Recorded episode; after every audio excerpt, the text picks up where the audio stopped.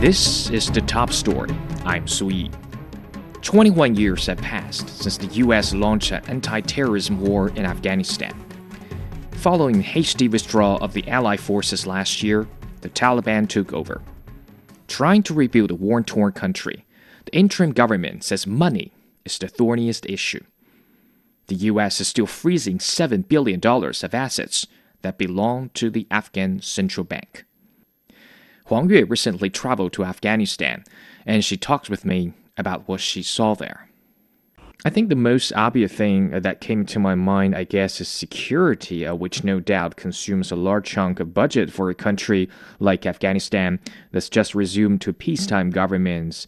So when you walk on the streets of Afghanistan, do you feel safe? Like, are you sure they have enough security manpower to maintain order? Yeah, speaking of security or safety, in fact, when we talk to local people about changes over the past year, many people would tell you that the most obvious thing is that life is much safer than before because they're not facing war anymore. They won't have to worry about, like, when they're sleeping at night, there could be an airstrike and the whole village is destroyed. Things like that won't happen again. But it doesn't mean the country is totally safe now.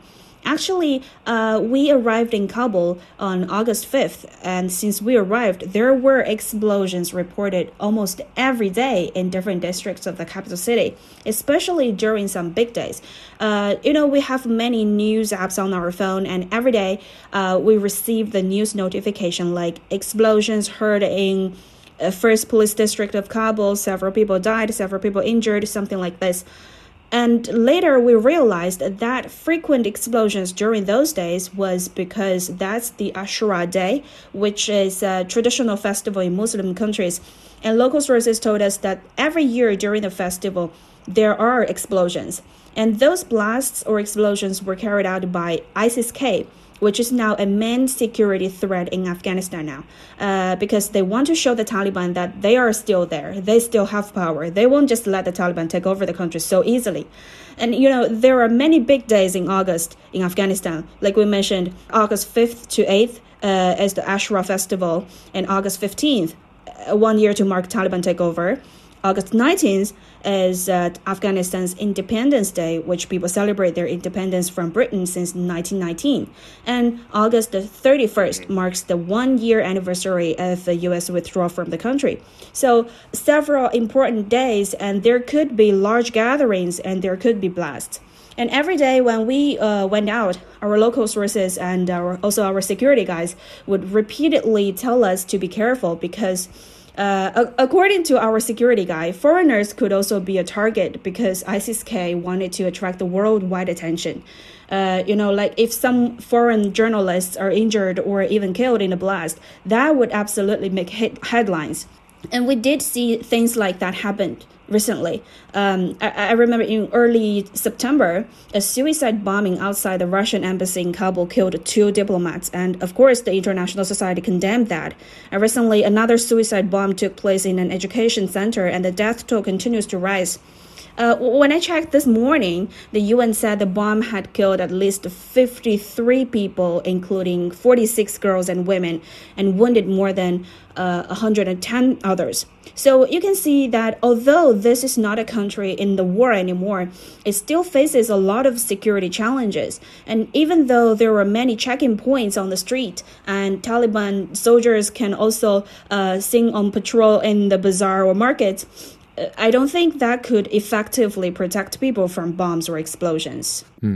Security remains a serious issue. I think for ordinary people, a golden criterion of whether their life returned to normal is whether it's convenient to use water and electricity. What's your observation there? Of course, water, especially clean drinking water, is an issue in Afghanistan. Perhaps things are better in cities, but when you travel to outskirts of cities or when you go to rural areas, like you mentioned in the villages, you will see what ordinary people are really undergoing. I remember when we were in Kandahar, which is a big province in southern Afghanistan and is also known as the birthplace of the Taliban. We passed by a village where we saw many children walking without shoes on the bumpy road, carrying several buckets in their handcarts. At first, we didn't realize where they were going and what they were going to do with those buckets. And as we drove, we then saw many people, including those children, gathering at a point. Then we got off and went there to check what they were doing. In fact, that place they were gathering is actually a well, which is actually the only well in the village where 500 families lived. 500 families in the village share this one well. We didn't get the exact number of how many people, but you can imagine that on average, each family has, let's say, at least 6 children. So that's 8 people in a family at least. So 500 families could be 4,000 people. They only have one well to get water. And that well was built by a local wealthy man like 5 or 6 years ago. And since then, villagers there could get water from there.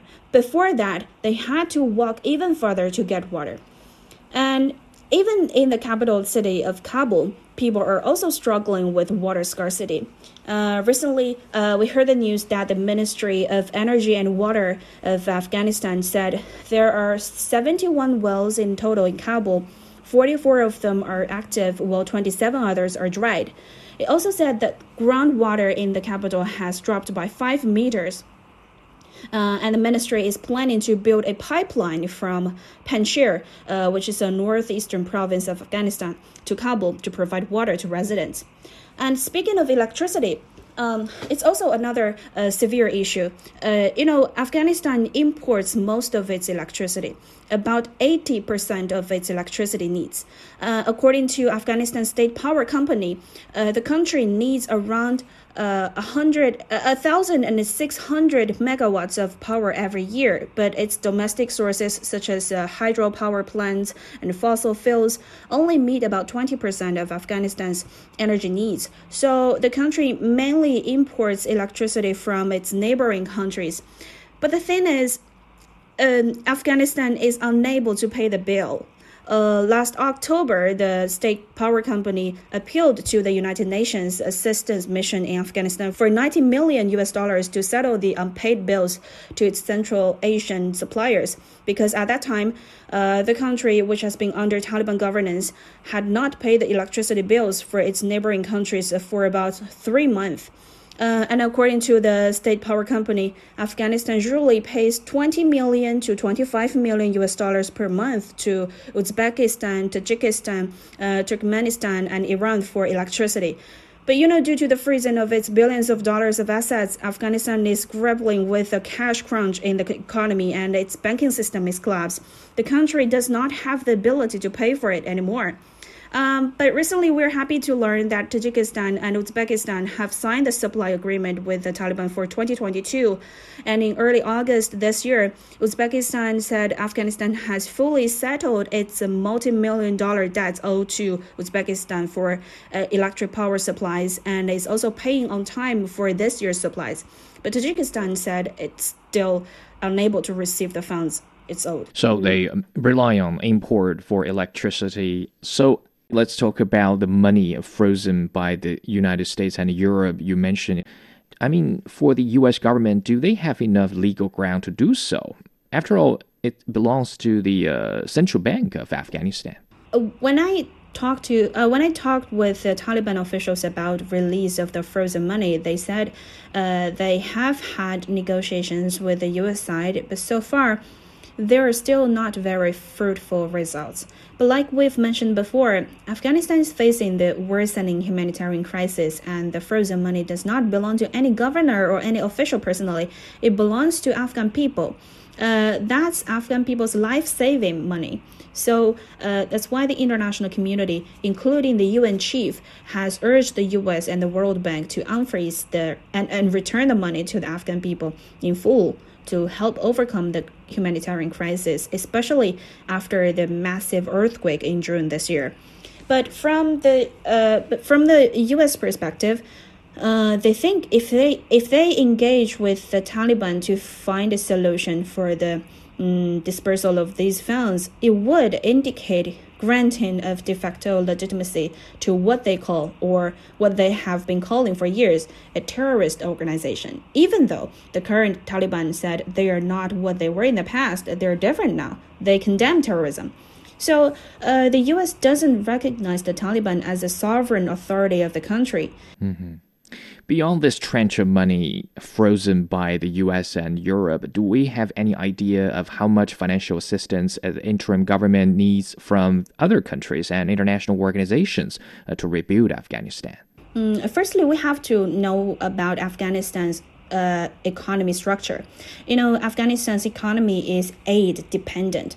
During the 20 years of occupation by the U.S. and NATO, which was from 2001 to 2022, Afghanistan sustained itself on aid from the international community led by the U.S. and its allies, foreign direct investments, as well as remittances from Afghans abroad. A total of 34 donors came together to inject $10 million into the reconstruction of the country with the creation of the Afghanistan Reconstruction Trust Fund in 2002. And these efforts had contributed to healthcare, education, and other indicators in the country. In addition, in the ministerial conference in Geneva in November 2020, the international community committed to giving $13 billion in aid to Afghanistan from 2020 to 2024 for basic services and sustaining the peace process. However, once the Taliban take over, all these commitments were set aside. Decades of accumulation and progress of the country made just reversed in just 1 year. You know, as a reporter, I cannot give an exact number of how much money or how much financial assistance would be enough to rebuild the war-torn country. But I remember, and I totally agree with what an expert said when he talked about the Afghanistan issue. He said, Afghanistan is in lack of a lot of things, money, food, professionals in different sectors. But there is one thing that the country never lacks, and that is mechanism. There were so many mechanisms designed by different international organizations or platforms for Afghanistan. But what the country and its people need more, or let's say what they need urgently now, is pragmatic actions and deeds based on those mechanisms. We know any post-war reconstruction needs a lot of money. So could you give me a general picture? Like, how much do you feel that the money issue is hampering the rebuilding efforts in Afghanistan? Well, decades of war, the recent devastating earthquake, drought, food insecurity, water scarcity. To help solve all of these problems you can think of need a large amount of money. So even before the withdrawal of the US and NATO, Afghanistan was one of the world's largest humanitarian emergencies. And since last August, Afghanistan has been suffering from the worsening humanitarian crisis. And the UNDP's recent report even says Afghanistan could face universal poverty, with 97% of Afghans living below the World Bank designated international poverty line of $1.9 a day. And almost half of its population, about 20 million people, are facing food insecurity. Tens of thousands of children are being admitted for emergency medical treatment for acute malnutrition every month, while many others in remote areas are even unable to get help and have starved to death. Over 1 million children under 5 years old, especially at risk of dying when deprived of food, are suffering from prolonged acute malnutrition. So meaning that even if they survived, they face significant health problems.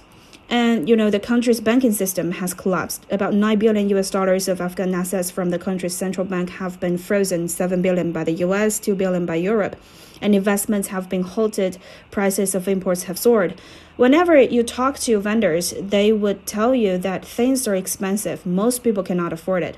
What you sell today, you cannot buy that back at the same price tomorrow. And unemployment is also a big problem. Tens of thousands of people lost their jobs. People just lost their purchasing power. You may not imagine it, but the situation is really dire, especially if you go to the villages. But even if you were in Kabul, the capital city, when you drive on the road, you can see so many people begging along the street. Most of them are women and children. And whenever you stop by the road, there will be children coming and knocking at the window of your car asking for money.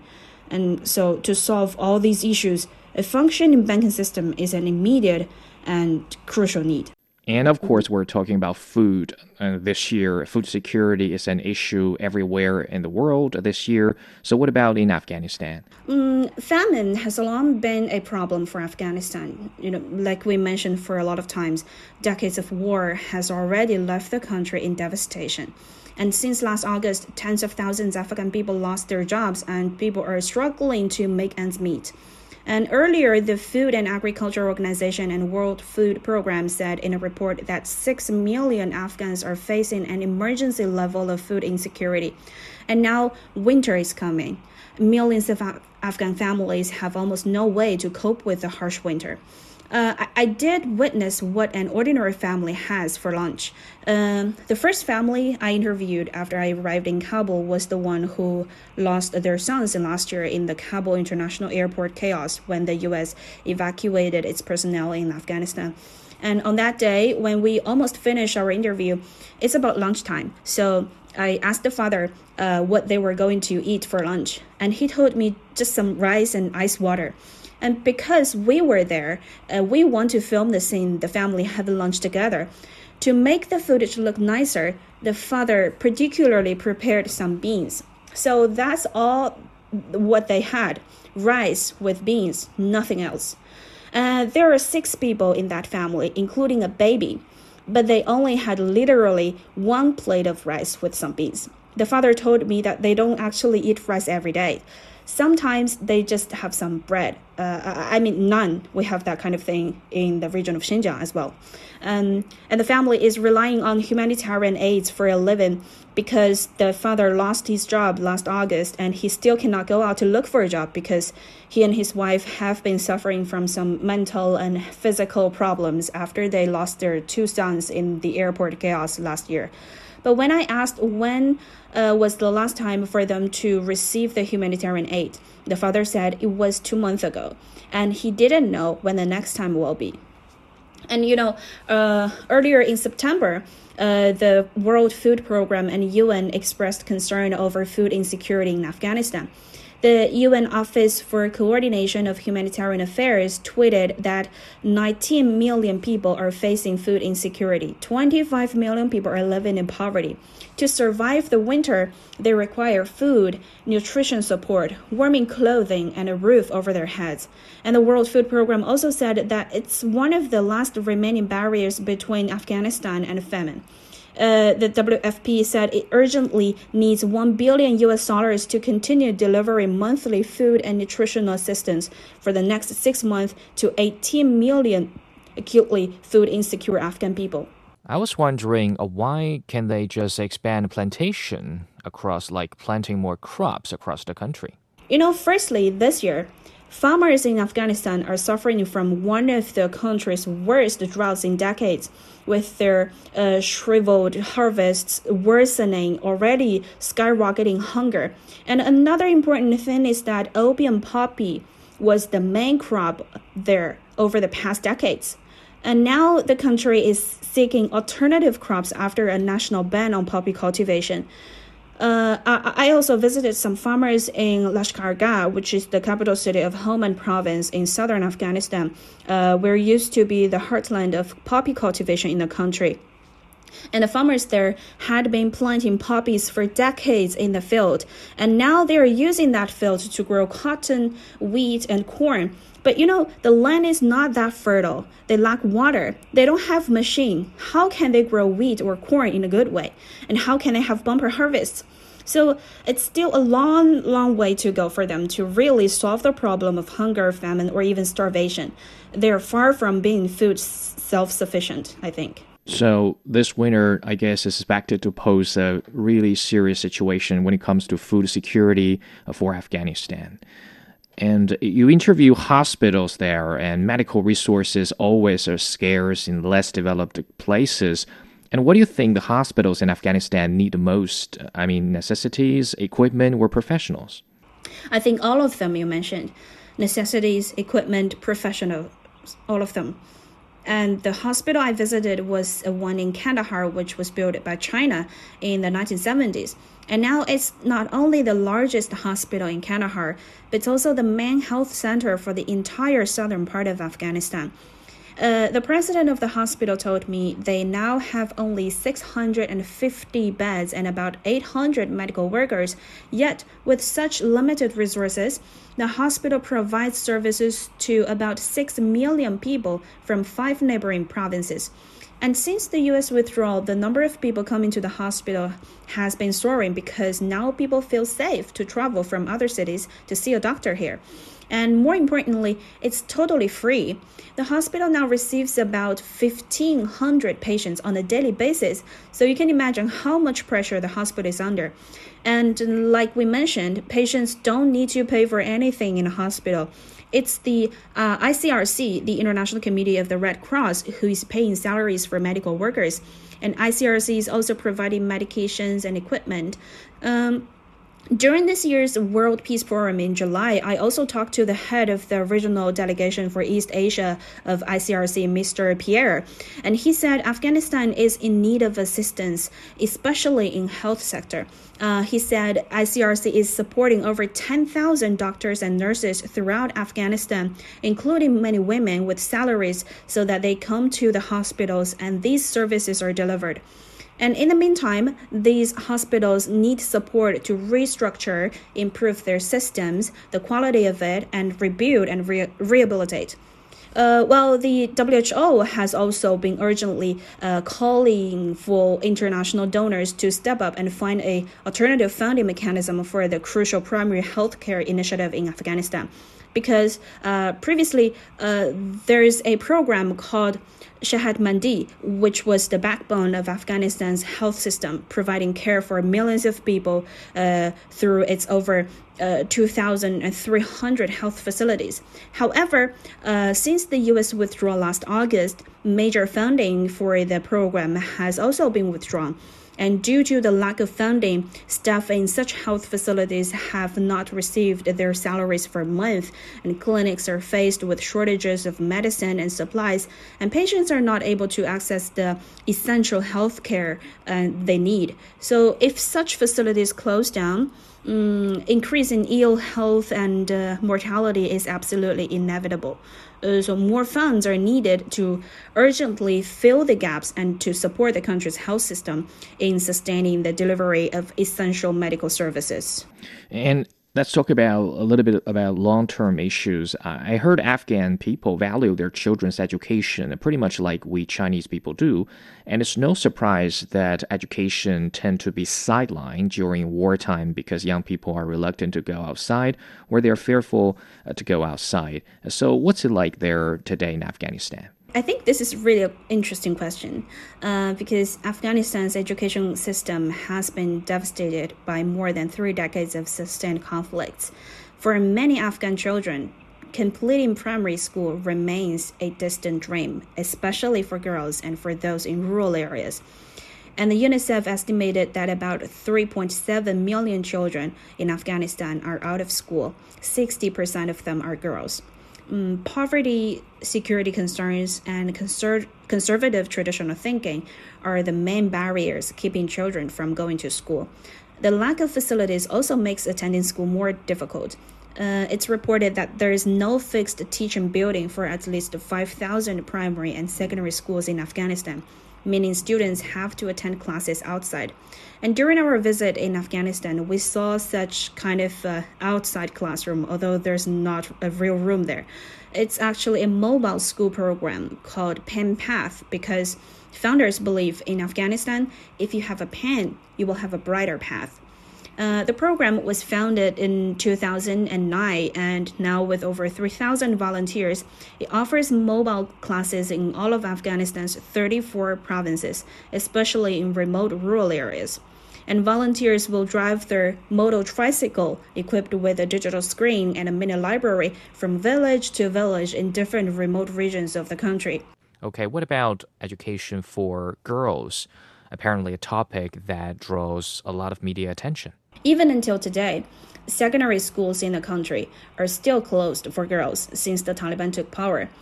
But again, it's very touching to see so many volunteers making great efforts to bring education possibilities to girls and to children in remote areas. And they not only give classes to these children, but they also tell the parents about the significance of education. In that way, more parents and children will understand the meaning of getting educated. I randomly talked to some kids from that mobile school, including girls and boys, and many girls said they want to be a doctor or a teacher in the future because they think their country are in lack of female doctors and teachers.